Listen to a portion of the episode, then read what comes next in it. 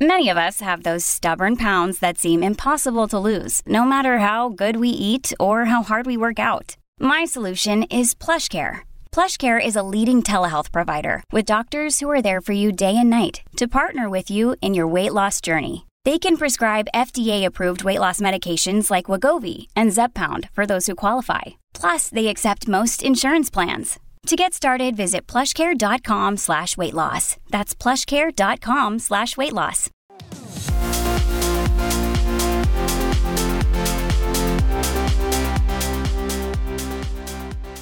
Today, I'm honored to host Elliott Wald, a master trainer in hypnosis, NLP, and modern psychology, celebrated for his transformative work as a clinical hypnotherapist. Trained at the London College of Clinical Hypnosis and certified as a master and trainer of NLP under Dr. Richard Bandler, the legend himself, Elliott's unique abilities have transformed the lives of celebrities and everyday individuals through one on one sessions and global seminars. Elliott's impact also transcends into the digital realm. His candid conversations on the Menace to Sobriety podcast have resonated deeply, sparking dialogues about addiction and self discovery. So, without further ado, let's welcome Elliott. Welcome to the show, Elliott. Fantastic to have you on. How are you? I'm pretty fantastic. Thank you for having me. I'm looking forward to this. Yes, good, good. Me too, very much so. Um, super aligned with the wonderful things that you have been doing and are doing in the world um, and uh, really fascinated by not just the things that you're doing, but obviously the underlying um, tools that you're using, uh, which we're a big advocate of here as well at One Year No Beer. But before we get on to um, uh, those wonderful tools, um, why don't you share with us a bit about your journey? You know, what inspired you to study hypnosis? What inspired you to look into NLP and psychology and really craft out where very well. That's that's a big question, I'll tell you, because that takes me back a little bit. I have to kind of give you some some some kind of understanding of my life. So I had what we call a challenging upbringing. Um, my dad was stabbed to death in front of me when I was six years old by a guy that was drunk. Um, a month later, I was shipped off to a boarding school for high achievers. Didn't come home for three years, no school holidays, no summer holidays, no Easter. Came home at nine years old and um, I had remarried. Uh, this man was to be my father, who uh, in my head I called the pig, who would beat me, tame me, um, punish me, belittle me, uh, whip me until I bled, stand over me and urinate on me. And I think there were two things that came out of that. Well, you know, it, it, you know, hindsight's a valuable thing, and how we deal with something that happened to us is an important lesson in life. So for me, two things came out of it. The first thing was that stereotypical, I never want to get hurt again. So I found myself gravitating to a gym, training really hard, wanting to be big and strong so no one hurt me. That was the first thing. Ran away from home at 14 and a half years old, between sofa surfing, living on the streets. And I think that I just found, first of all, I was very angry at the world. And for a period of my time from 14 to 21 ish, I was quite violent. When I say violent, I, I didn't cause trouble, but if there was trouble, I always gravitated to it. It was like my way of dealing with things. And uh, uh, uh so, so at the age of 19, I'm 19 stone, 5% body fat, training six days a week like an absolute, you know, ferocious person. And with that came along friends of mine who worked in clubs and bars. And, and I would be VIP'd into any club anywhere in London. And initially for me, um, there were two stories going on at the same time. And initially, they would start giving me drugs, cocaine. At the same time as that happened, I found myself studying psychology because I wanted to help people. So there yeah. two different parallels going on. One, I started psychology because I wanted to help people because I believe that what happens to you can do one or two things. You can allow that to affect the rest of your life and constrain you, or it can open up a window of opportunity to realize that that wasn't right or do things differently. So I studied psychology. Then I met a guy called Paul McKenna in hypnosis. And I, I, Paul and I really hit it off. He was back in the 90s on TV all the time.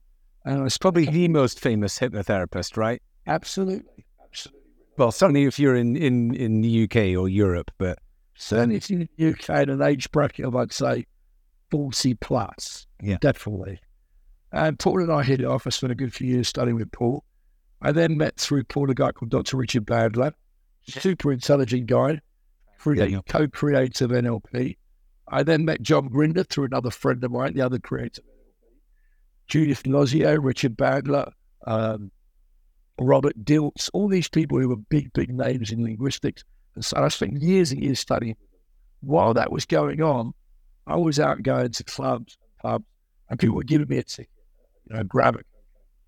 And I was using it on a social level myself. Um, and then my career began to blossom. I was on ITV every small every morning dealing with phobias. I had TV shows in Australia, Germany, America. I was doing radio interviews all the time. I wrote my first book that was published. Things were going great. Except for now I was in a situation where it wasn't just an occasional use of every other weekend, because now I'm in a financial situation that I can afford to use. And, and the problem with any addiction, no matter what it is, is it creates triggers, right? So you start using about its social you know, occasions like battle. And then it becomes dealing with your emotions, had a bad day, oh, had a good day, celebrating, finished work early, got the weekend. All of these things that became embedded in my unconscious mind as triggers happened to me. So I'm using every other weekend. Now all of a sudden I've got a contract on ITV and I'm earning good money, right? But I finish work by 11 a.m. And what do you do? Pick up a little ticket. So by now I'm using a point four every day of the week. So now my addiction has gone from once every few months to once a day. So I'm, I'm, I'm on the TV and I'm using a a day. And my kids used to come home and watch whatever phobia I dealt with on ITV this morning show. And one day I'm looking at this and I've gone, wow, I look, I look, I look, I look red, right? I've got to do something about this.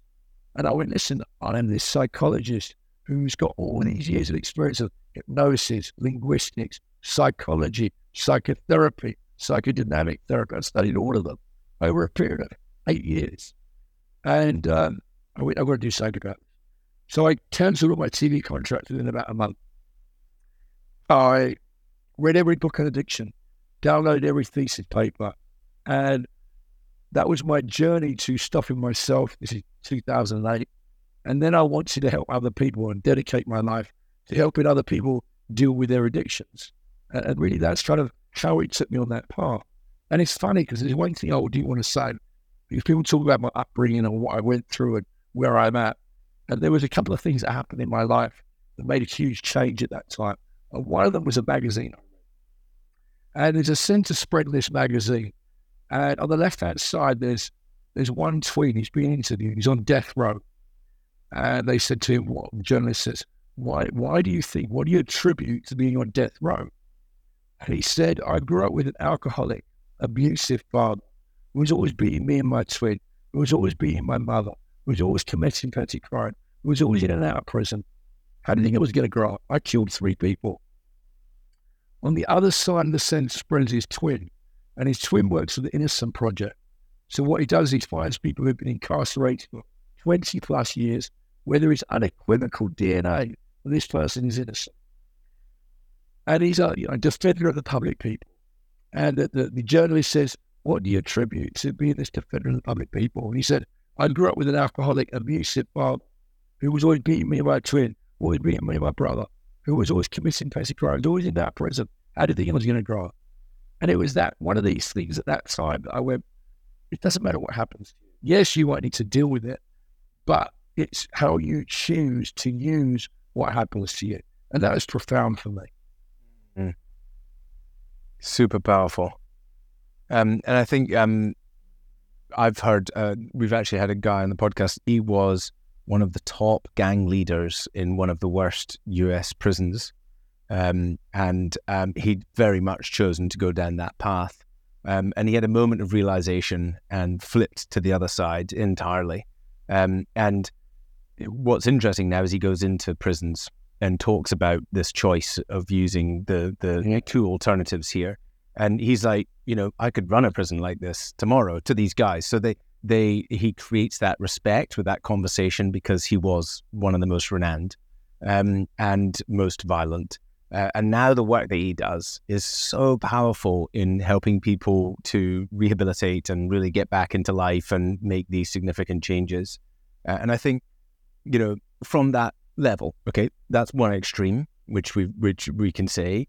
And similarly, even on the lightest extreme, the person listening to this podcast who's like, well, I didn't really have that much of a traumatic childhood, or I didn't really have that much of a problem.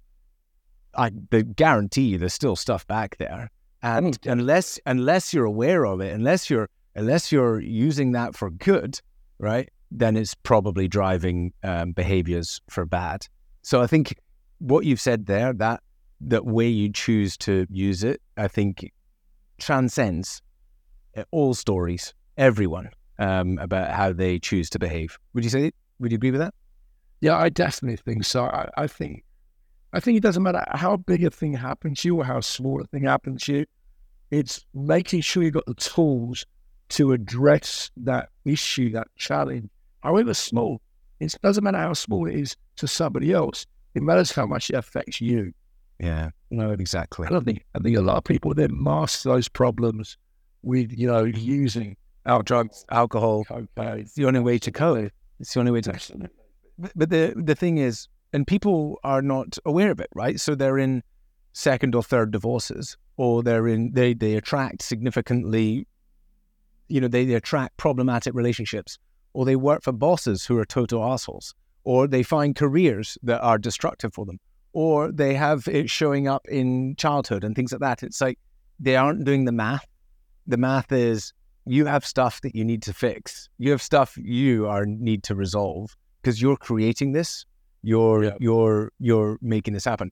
But um, let's go back for a second because you know you found this place of addiction yourself, um, and um, or rather, what we would term as significant compulsion.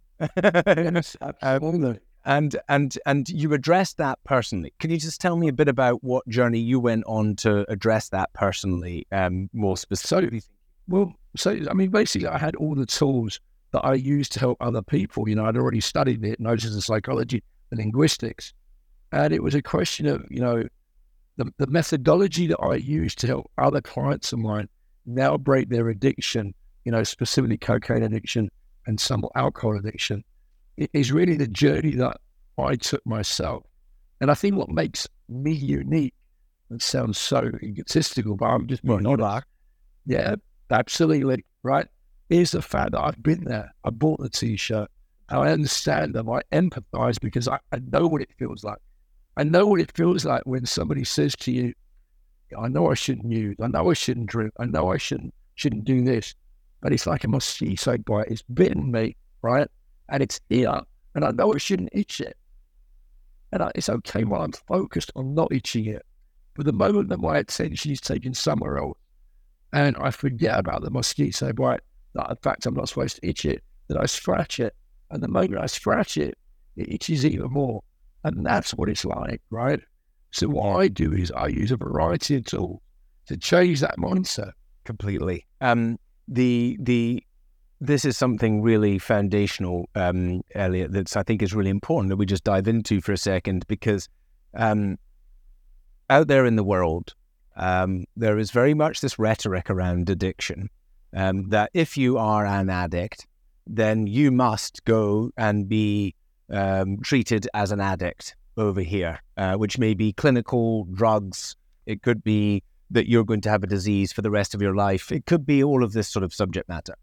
Um, but what you're suggesting, and you're suggesting that the work you do is working with people who have severe compulsion. Uh, I mean, compulsion, severe compulsion problematic compulsion and addiction and severe addiction, and you're helping them what change that for good using words.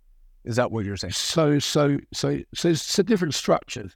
If using words, absolutely, because you know words impact our emotional responses.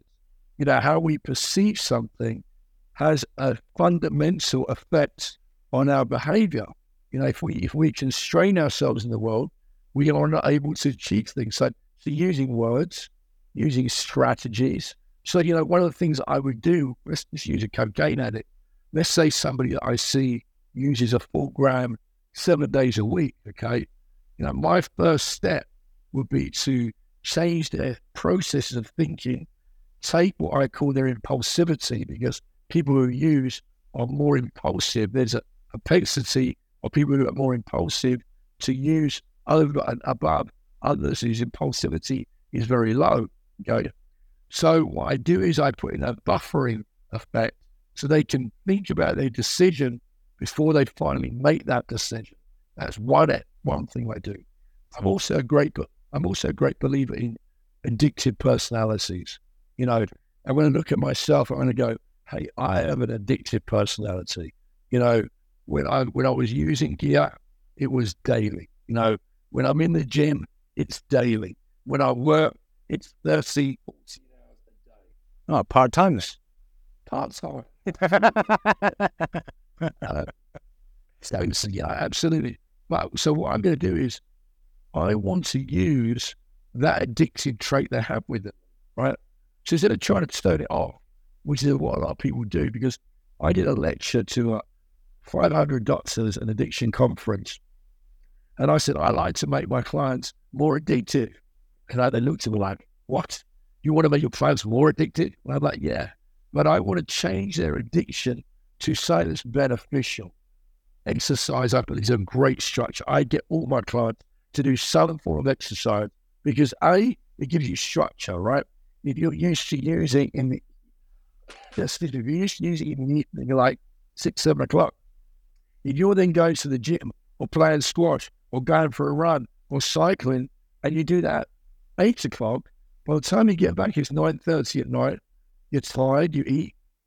Day's over. You go to sleep. You got structure in your life, and you release that serotonin, those good feelings. Totally. So why not become addicted to something that's beneficial for you? And they were like, we shouldn't be addicted. I said, listen, addicted to drugs and alcohol, addicted to exercise. I know which one I'm going to choose every day of the week. So I'm a great believer in that. That's another, you know, strategy we're going to use. We create structure in your life, have things to do, have a plan in place. You know, what are you going to do Friday night? Where are you going to go Saturday? Are you going to spend time with your family? What commitment have you already made today? But next week, the week after, the week after that. And then on top of that, so we've got structure in their life, we've got activity in their life. Now it's about changing their emotional responses, right? Because a lot of it is Listen, using is a temporary relief for a problem, but that problem just comes back to them. So it's about finding a better way of dealing with that problem, changing the way they look at it. Then I use some techniques, very simplistic techniques, compulsion to repulsion. So it's a very common technique, but I've got a twist on it. Because the twist I have on it is this. It's taking the same thought of compulsion, attaching it to the repulsion, but the repulsion of what happens if they use. Right? Mm, yes, great. So, so, so I take that and I bring this here. Yeah. Maximize the hangover, minimize the the feeling in the moment, which is the truth, right? The, that's just awareness. And and this is like we were talking about the wonderful work of Dr. Anna Lembke before, right? We know a dopamine pain pleasure balance. And we know that long tail after that huge amount of spike of pleasure is lots of pain. So really you're just dragging the attention of people to that so that in the moment, they're going to play it forward very quickly, subconsciously, and go, why do I want to feel like shit for three days? Why do I want to be anxious, depressed, sad? Yeah, um, exactly. lovely. And you got to remember this. Let me just say that you got to remember this, right? Inside of our memories, we have a deletion and distortion mechanism. So even it's why we have kids. Yeah, it's true. So, so, so, so even at 4 a.m., where you really believe, like, oh, I'm never doing that again. Fucking hell, what a mess. Thomas was, and they believe it. They believe it, right? Because that memory is so profoundly strong. The problem is, over the next day till the next evening, or if they don't use the next day and it's two days, that memory begins to delete itself. And so they've forgotten all about it.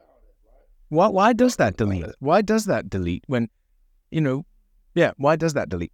I think it deletes because it's not as important for them to remember that moment in time. And, and there's a part of them that it's the devil on shoulder and the angel on the other. And the angel's going, no, don't do it. The devil's going, yeah, just have a bit. No, don't drink. Yeah, but just have some. No, don't use drugs. Yeah, but just have a bit. And there's this inner civil war. And I think the deletion is the devil taking control of your mind. You know, uh, I'm not religious out there, but I'm just giving an example. Exactly. Yeah. So um, I think that you've got to remember that memory deletes itself and becomes further and further away. It's about bringing that memory back. And there's something that Anna Lembke talks about, which I, I really love. She talks about pain and pleasure, how it's co-located in the brain. Well, I like to go one further than that. And that is what I'm going to say is this. Human nature is about avoiding pain and seeking pleasure, right? Now, we try and avoid pain. If you put your hand on a red ring and you burn yourself, you go, oh, I'm not going to do that again. You want to seek pleasure. But most things in life have an element of pain before we get pleasure. So we go to work, we'll call that pay. To get paid to buy nice things, we'll call that pleasure. We learn to drive a car, we'll call that pain. To have the freedom to get around, we'll call that pleasure. That's how life works. However, when you're looking for alcohol or drugs, right, there's a perception of pleasure first, and the pain comes later on. The drivers are the wrong way round. So what I do is I switch the drivers back so they're reminded of the pain before they have any perception of pleasure. Mm. That's what happens. I love that. And is that using NLP or is that also hypnotherapy or both combined? Or so so so I don't really use I don't really look at it and go, where does one line start or one line stop? Hmm. I just combine everything together. I've tried to go and look, listen, if you use hypnosis, why just use hypnosis if you know how to use linguistics? If you know how to use hypnosis and linguistics, why not use psychodynamic therapy? If you know how to use psychodynamic therapy, why not use psychology? I think what makes what I do different is this. A hypnotherapist will use hypnotherapy, a linguist will use linguistics, totally. and the diction counselor. So what I did is I went, I'm an addict. I'm an addict. What do I need as an addict that's different, right? There's no point just having a screwdriver and a hammer if you need a spirit level, you know, and a drill. So I take a multitude of different tools and I design it for that specific client. You know, listen, no two clients are the same. You yeah. can't use a cookie cutter mold and go, this guy uses every day or drinks every day. This guy drinks with his partner once a month, but binges two or three days. You can't use that same model. You can't use a cookie cutter mold. So the first thing I do with a client is I spend the first session getting to understand their usage, their frequency, their quantity, their values, their beliefs, their financial capacity, where they got to, how they got to it, everything about them. Then you can begin to tailor everything specific to that individual person. And I think that makes a huge difference. Let's pause just for a brief moment. I just want to share with you some of the heartfelt feedback from our incredible Complete Control community members. Listen to this. I, I don't know how I signed up. I think I just got an ad on Instagram and just got a whim, just hit the button and did a call and then signed up and didn't really consciously think much about it. And then after that, I was like, what did I just sign up for? Wait a second here. Like, far exceeded my expectations. I'm usually extremely skeptical, so I don't know how I even signed up in the first place, but whatever it was. Um, so it's just amazing how, like, the transformation that I've seen, and even the drinking part is just kind of the super.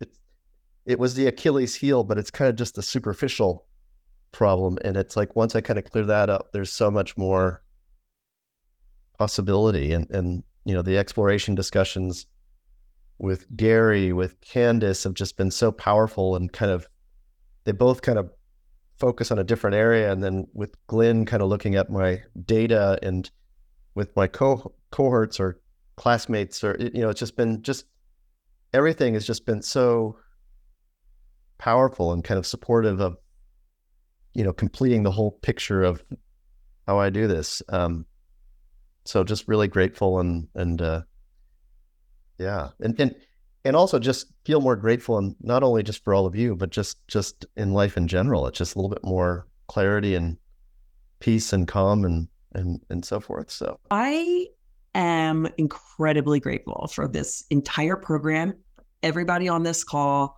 and everything that we were able to experience. Um, I think that it delivered more than I expected. Honestly, I I like I've said before, I've done a couple of like challenges and different things. And I think that this, beyond um, examining my relationship with alcohol and making, I think, pretty good strides in in um, staying alcohol free. Um, I think it taught me a ton about myself and how to like examine my habits and my thoughts and those kind of um, patterns and ways to ways to approach the things that worried me the most in this in this experience um, have just been invaluable. I think I'm leaving feeling um, in stronger in general, more self aware in general, and um, just really more anchored in who I want to be and what my values are and how I can you know take better steps to achieve those. So it's been fantastic for me. And again, the our team, I, I really um, appreciate all the feedback and support from every single person on this call, but my cohort as well. It's been great. So I love everybody that I've met here. I have loved the program. I am not uh, an emotional person like this, but this has changed my life. It, it, has given me a life. Um, and there's other things I need to do too. Um, but I don't have to do alcohol anymore. So thank you it's been an amazing journey and a very I appreciate the professionalism. Whenever I feel the stress, I, there's there's something that I can go back to to everybody, and the sharing from everybody and the professionalism of the program. So I loved it, and I've grown a lot. So, ups and kisses. One word is transformational. That's a word that's been bandied about for decades, but in this it is absolutely accurate if I was to use one word. This was a great investment. It's not it's not self-help, it's self-realization. It's um super powerful. But it, it exceeded my expectations. Or maybe it was Sharon who said that. Um uh, or maybe I'm exceeding my expectations, and I like that. The program has been hugely, I'm hugely grateful for program. I think the journey of for myself has been amazing. I mean, I remember telling, I don't know if it was Candace or Gary, the first three or four weeks of the program, I was like, I can't stop thinking about not drinking. It's just, it's in my head. I'm every day I'm thinking about not drinking.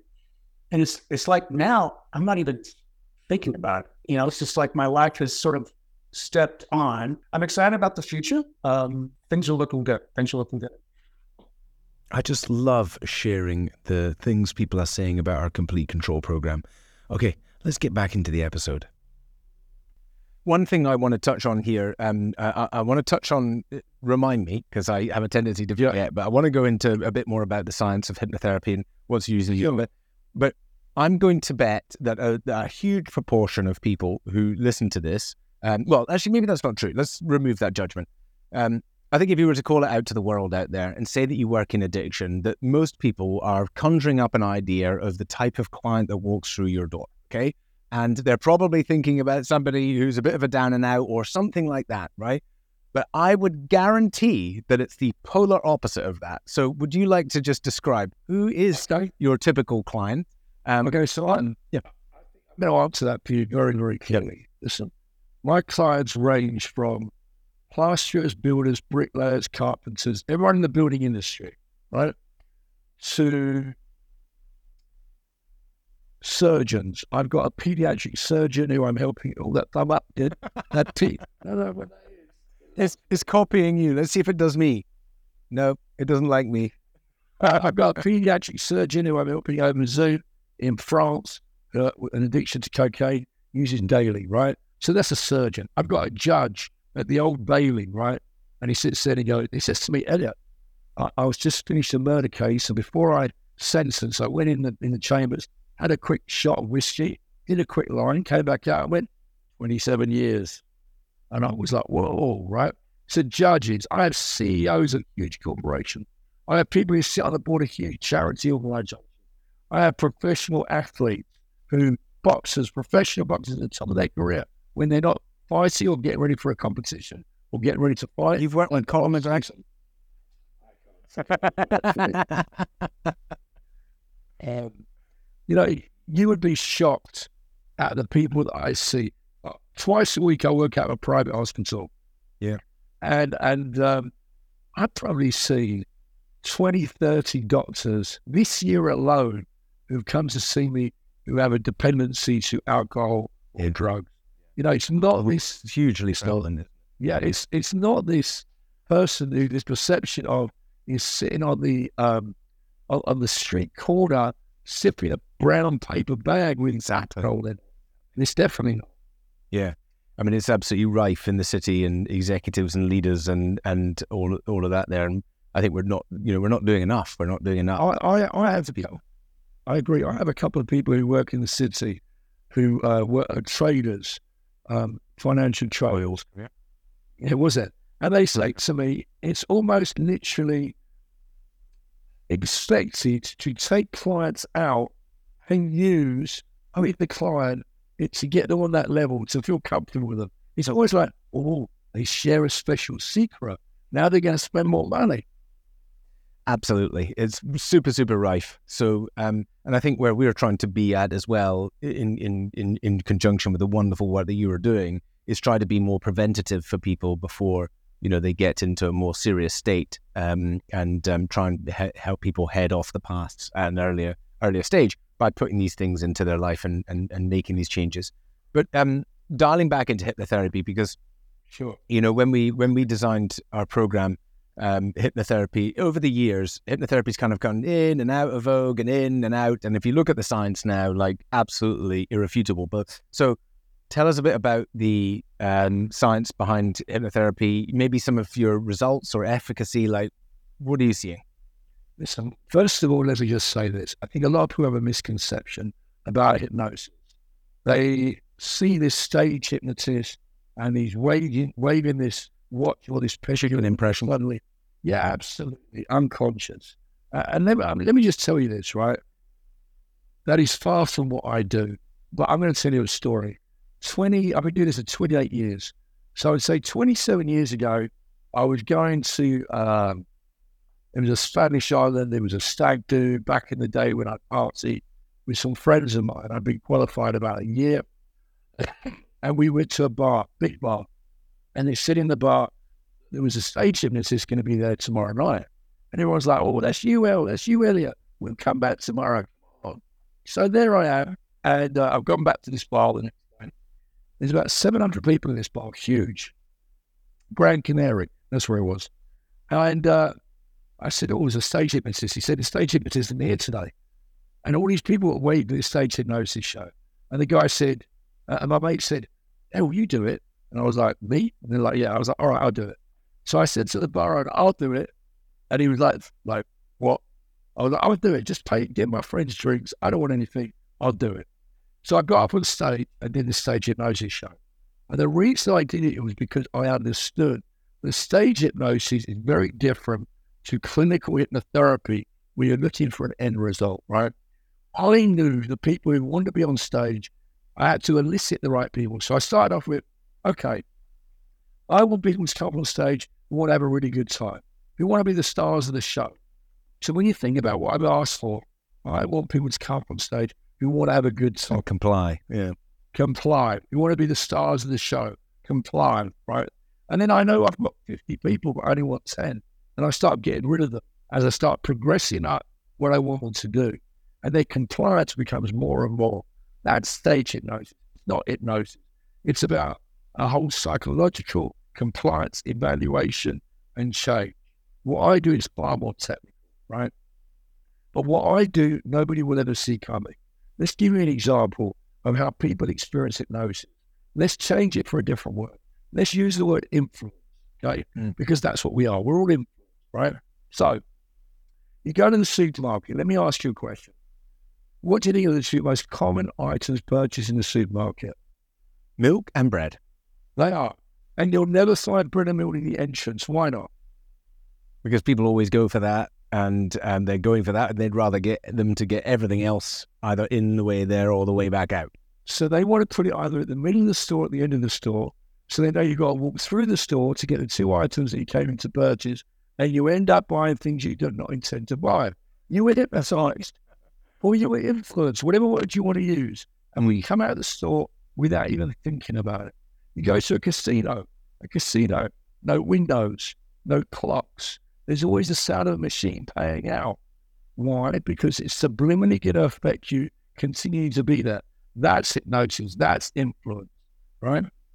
You take the kids to a theme park. You always have to walk out of the theme park through the souvenir shop. Why? Because they're going to influence you to purchase products. Social media these days, they're even called influencers. They even use the right word. They're influencers to sell a product, to influence you to buy it.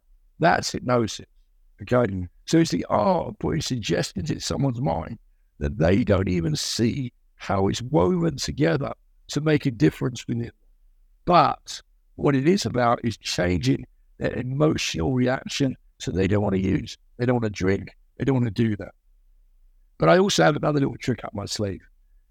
So sometimes I have people that say, I don't want to stop drinking because I still want to do it socially.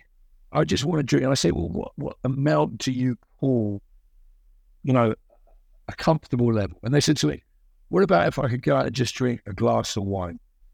I was like, okay, a glass of wine, we can do that. So here's what I would do with someone who wants to drink a glass of wine. Who would drink two bottles of wine. I'm a great, I like studying human behavior. So 2006, I developed a board game that taught psychology students how to revise for their degree. I had this concept of this board game, and I phoned up to colleagues of mine. I said, listen, I've got this idea of this board game. We're going to develop it. And they were like, yeah, we're on board. We wrote 300 questions. We designed the board game. We had little brains.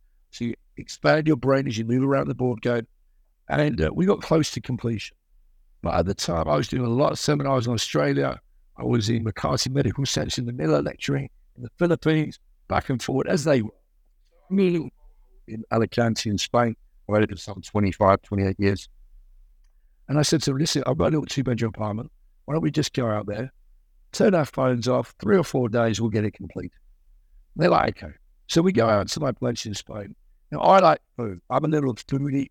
You know, I eat healthy, but the days I'm not, I want, I want to enjoy my food. Now, I like steak, but I like quality steak. So I said to them, let's go to this steak restaurant. They're like, okay. So we go to this steak restaurant, and one of my colleagues says to me, well, can I order a bottle of wine? I was like, well, we're going to split the bill, do what you like. I don't drink personally, right? And um, he orders a bottle of wine. I remember 2007, 2006, 50 euros. And I'm thinking 50 euros. Damn, that's a lot of money. I mean, if I was going to buy somebody a bottle of wine, you know, as a gift or something, I don't know, 10 pound, 15 pound, 50? I'm not tight. Fucking hell, 50 euros a lot, right? Yeah. Anyway, he has this bottle of wine and he does this and he takes a little smell and he looks at the light and he looks at it and he takes a little sip and he puts a glass down. And I watch him through the evening. He drinks one glass of wine, one. And every time he drinks, he has this little smirk, this little smile. Cork shit, takes a bottle home. We were there three nights.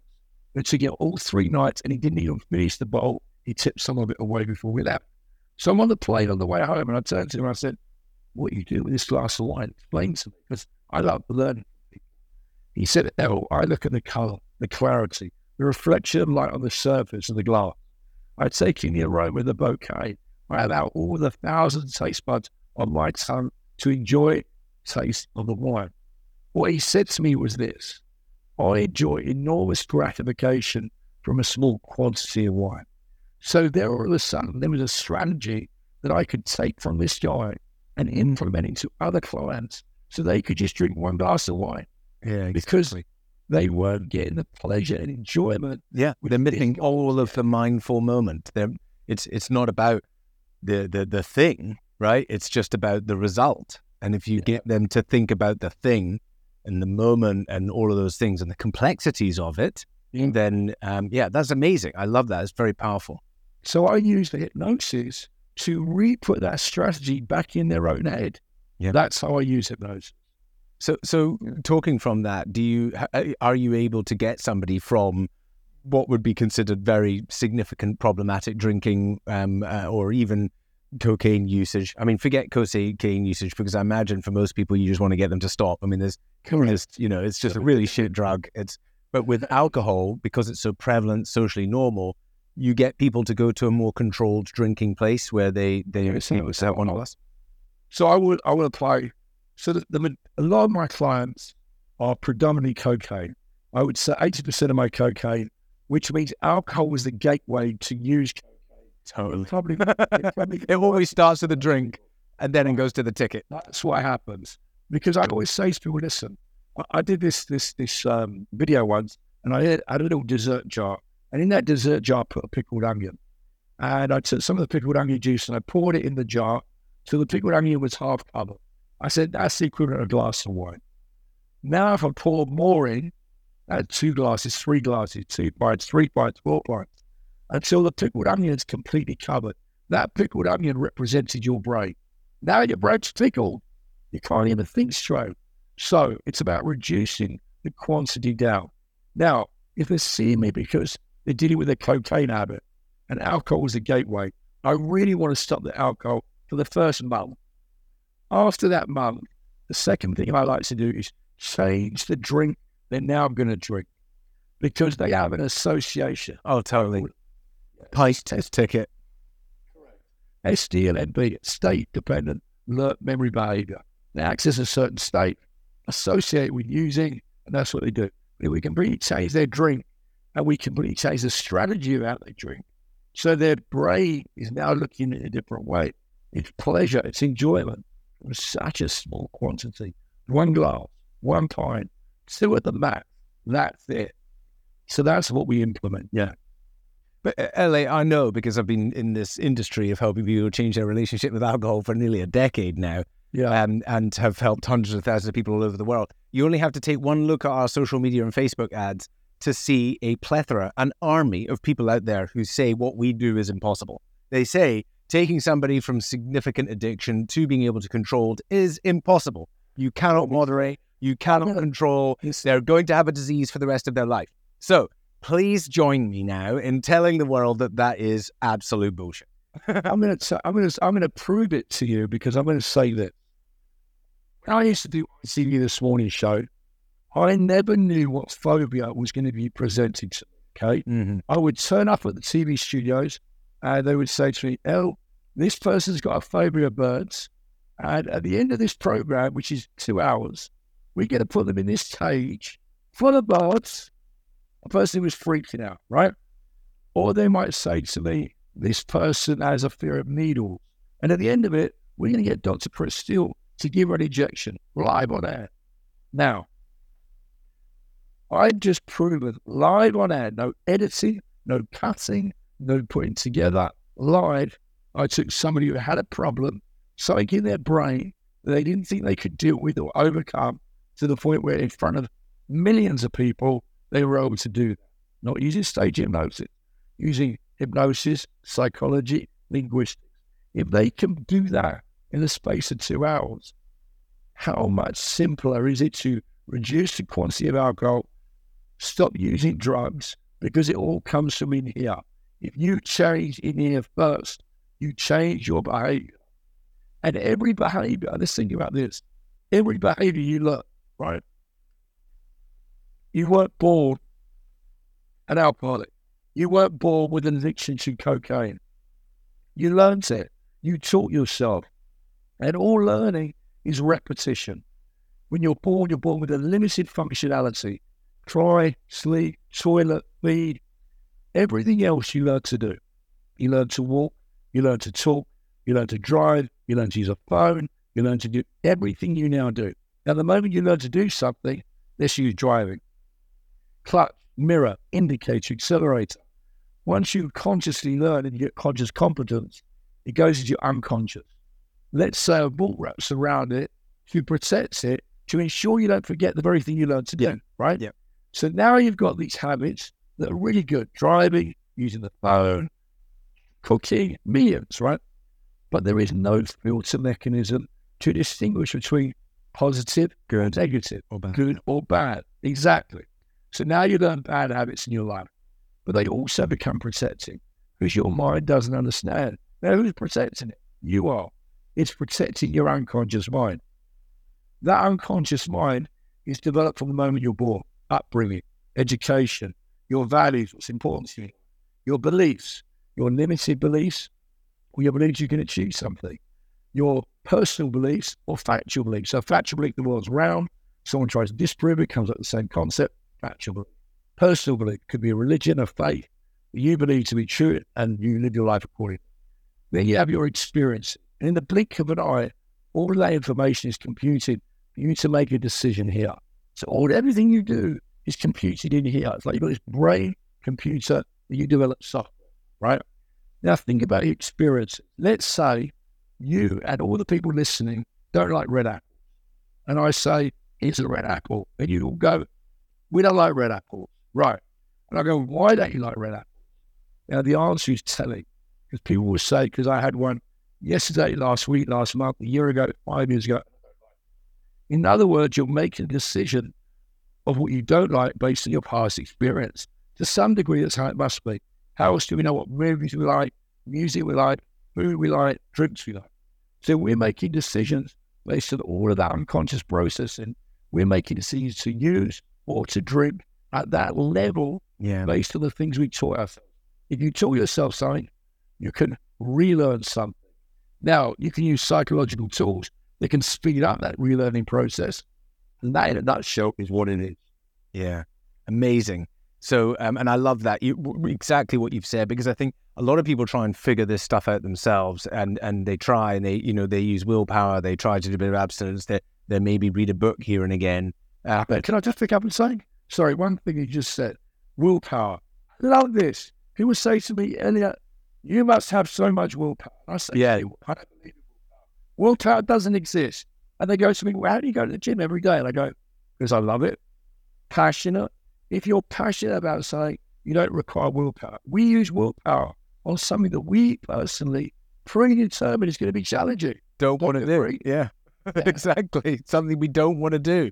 And therefore, it's only a preordained outcome that it's going to either deplete or run out or all of those things. And it's like, let's stop. I mean, this is one of the big things. I'm like, please, will everybody stop going in search of more willpower? Please. And instead, shortcut the journey and work with somebody who's, just like you said, going to help you relearn, change these tools. And I think that's where, you know, a perfect example is you know, people who are like, right, I'm going to go and get a six pack and I'm just going to try and figure it out myself. Or hire somebody, get it done in a short period of time. I got a tiny story to add into here, right? I wanted to do the Mallorca 312, 312 kilometer cycle around Mallorca. And um, so I headed out enthusiastically cycling everywhere, just absolutely going for it. Um, and when it came to race day, I set off. I got to the turnoff for 167, like half the journey. I was destroyed. I took off. So I finished at 167 and I was really uh, frustrated with that. Then I hired a coach. And my coach said to me, just to let you know, I've seen your data. You will never do the Mallorca 312. And I was like, what? What do you mean? Of course I will. I'm, I'm a determined human being. I'm going to go make it happen. He said, no, you'll never do it. I said, why? He said, because the way you are cycling, you physically cannot sustain that high level of endurance at that level. What I need you to do is go around and cycle at volume two, like you're reading a newspaper for 10 hours. So I did that, smashed the Mallorca 312. And that's the difference of working with somebody who knows what they're doing, right? That's the difference of working with somebody who's worked with hundreds, thousands of people to shortcut down this journey of just getting it fixed. I think, So- I think that I think that fits with everything though, right? So for example, right, I am DIY useless, right? And and I'm going to show you my wall. You'll see that it's Wow. really covered by articles I've been in, newspapers I've been in, etc. Thing. And they're all laid out nicely, right? They're all laid out. In a You didn't do that. now, here's my point. Here's my point. I got a carpenter in to come and put the painting, the pictures up, right? I could have probably done it. It might have taken me weeks. Two hours, he done it. Why? Yeah. Because I hired somebody who knows what he's doing, who does it every day of the week, who's got thousands of hours of experience to help do something I did not know how to do. it. That's how life is. Exactly. I mean, that's what your own teeth that when you got toothache, do you? Uh, um, I, I try and avoid the dentist as well. Um, yeah, I mean, Elliott, I absolutely. Hey, what does he say? I'll show you well, let me just see so. Everybody who can watch this do this, right? Talk about dentists. Take two fingers and a thumb. Yep. And do that. I do that. Now, first, I eat alcohol. Okay. Although, and let go, and you'll see your mouth is slightly numb. You feel it's like an anesthesia. You feel that? Right. So this is hypnosis, right? By doing that, the only person that's ever put their thumb or finger in your mouth like that is a dentist. Your brain automatically links to that trigger of the dentist doing that, and you get a very slight anesthesia in your mouth from doing it. Wow. Because of those ingrained patterns. Because of the pattern that you've learned. So every pattern is stored, but every pattern can be relearned. Yeah. I mean, like you, Elliott, I think this is the basis of everything, right? The the the stories we tell ourselves, the patterns, a lot of them are from our past traumatic experiences, which is which is what you've done, and they're running on autopilot. And until we resolve those, change them, change our perception of them, you're going to be using willpower, or you're always going to fall back. Or and I think there's a multitude of ways to get there, and I think that's what's amazing about the work that you're doing, bringing in these various different tools um, to work with work with individuals. So I got, I got. Sorry, one thing I've got to say. I, I started putting. A friend of mine said about eighteen months ago, Eddie, you should put a video on TikTok. And I was like, TikTok, that's a ten year old. He's like, no, no, no, put a video about cocaine addiction on TikTok. And you know what? In eighteen months, he's had seventy five million views. That shows you just with that one addiction alone how huge the problem is. What do you think about that? Well, do you know what? Why, why is it getting worse? Well, I think there's there's several reasons. I think one of the reasons was the pandemic. Certainly had an effect. I think people who used had money because they were on furlough. They had no structure, no reason to go out, nowhere to go. And the only person running around was their dealer dropping off or alcohol being delivered. So I think, uh, or their shopping being delivered with alcohol or their drug dealer. So I think their usage went up. I see this a lot, that they went up from using maybe once a week to twice a week, four times a week, five times. That's certainly had an impact. Definitely. And I think that we are a nation of seeking pleasure and dopamine. Definitely, right? Yeah. That's the second thing. And I think that now we have less things to do. Like if we were to go back years ago, like years and years ago, we'd have to make a fire. We'd have to hunt our food. We'd have to sit it, cook it, eat it, survive, right? That sounds like last week for me. Now we come home, and what do you do? Sit down, turn Netflix on. You know, you're bored, and people are looking for the thrill. Hello, mate, can you drop one off? That's what they do. Get a six pack from the corner when you're there. That's what happens. So, what do you think the solution is? I don't know if there is a solution in terms of what is a solution in terms of how the world's going to get off gear.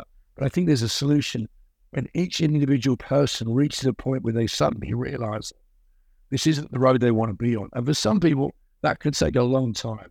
You know, if I look through the thousands and thousands of comments I get on my social media, and especially on TikTok, because there's an anonymity, behind it, and people don't have to use their real name. So they're more vocal, right? They're like, oh, I think he's great. I think he's amazing. And my answer is always the same said every addict once. And I think people don't realize until they reach a point. Listen, yeah. there isn't a single person with any form of addiction who at the beginning thought they would end up where they're going to end up. No, exactly, exactly. Who was who was consciously saying, "I won't be that bad. It won't go there for me." Um, yeah, we talk about that a lot. Yeah, And then they're in denial. I'm not as bad as John. I'm not as bad as Fred. I don't. Especially with alcohol. Especially with alcohol, because you're like, "Oh, this is totally normal. Everyone's there, but there's nothing wrong with you. You're a light drinker." You know, and then you, you this the, the conversation has got to switch to look. It's not about having a problem. It's is it causing you problems? I- do you feel like it's holding you back? Because if it is, then it is. Um, amazing to have you on the show, Elliott. Um, how where do people find out more about you and um, the wonderful work you're doing? So you can go to, to my website, which is www.hypnosis-expert.com.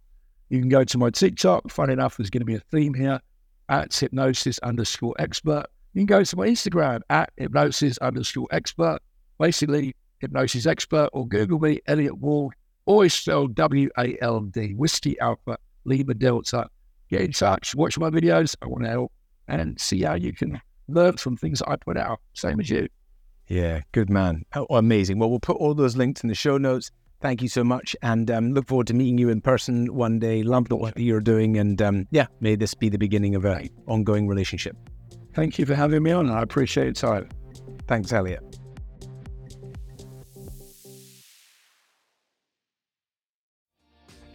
Hi, my name is Kaye Adams, and to be honest, I'm not so good with the aging process, so I enlisted my old chum, the filter free Cara McKenzie, to advise. Could you imagine being a porn star? The room would need to be really hot for me to strip off. To be honest, she's not much help, but she is rather amusing.